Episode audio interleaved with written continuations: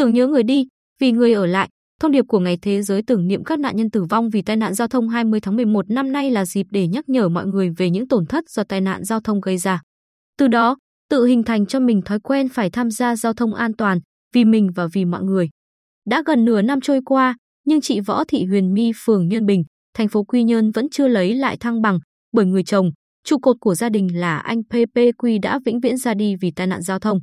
Kể từ đó, sau một ngày phụ hồ nặng nhọc, chị My còn tranh thủ nhận hàng gia công vào buổi tối để có thêm tiền trang trải cuộc sống. Chị xúc động nói, hai cháu lớn tự lo được rồi, giờ tôi gắng làm lo cho hai đứa nhỏ ăn học đàng hoàng.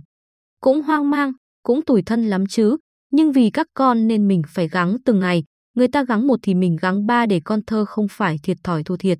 Chị Phạm Thị Duy xã An Toàn, huyện An Lão may mắn giữ lại được mạng sống, song gần nửa tháng nay, chị phải điều trị tại bệnh viện, cả gia đình thay phiên nhau chăm sóc. Ngày 5 tháng 11, khi chị đi xe máy đến xã An Hòa, huyện An Lão, xảy ra va chạm với một xe tải khiến chị bị chấn thương sọ não.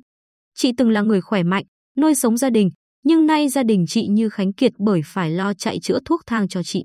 Một trường hợp khác, anh Đinh Văn Lai xã Canh Vinh, huyện Vân Canh tuy vẫn nhận thức được xung quanh, nhưng mọi sinh hoạt của anh đều phải cậy nhờ vào người thân.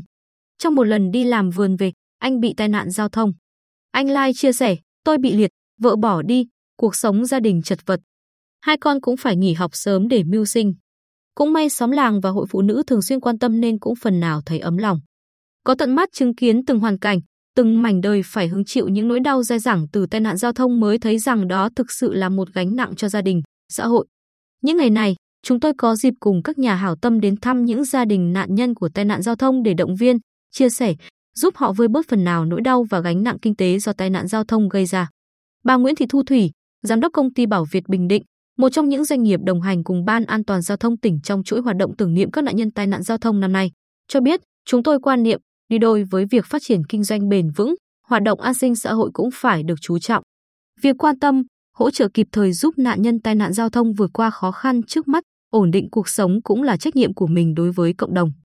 Có thể nói, tai nạn giao thông ảnh hưởng trực tiếp đến tính mạng, sức khỏe, đời sống hàng ngày của mỗi người, gây gánh nặng cho xã hội. Mỗi người phải hình thành thói quen tham gia giao thông an toàn, không phóng nhanh vượt ẩu, không điều khiển phương tiện tham gia giao thông khi đã uống rượu bia. Ngày Thế giới tưởng niệm các nạn nhân tử vong vì tai nạn giao thông năm nay tại Bình Định được phát động và tổ chức trên phạm vi toàn tỉnh. Ông Trần Thanh Dũng, Giám đốc Sở Giao thông Vận tải, Phó trưởng Ban Thường trực Ban An toàn Giao thông tỉnh, cho biết chúng tôi tổ chức thăm hỏi, động viên, trao quà và có hình thức giúp đỡ phù hợp các gia đình nạn nhân tai nạn giao thông, đặc biệt là các gia đình nạn nhân tử vong có hoàn cảnh khó khăn. Đây cũng là dịp để tuyên truyền, nâng cao ý thức tự giác chấp hành pháp luật về giao thông cho mọi người, mọi nhà hãy tạo cho mình thói quen tham gia giao thông an toàn.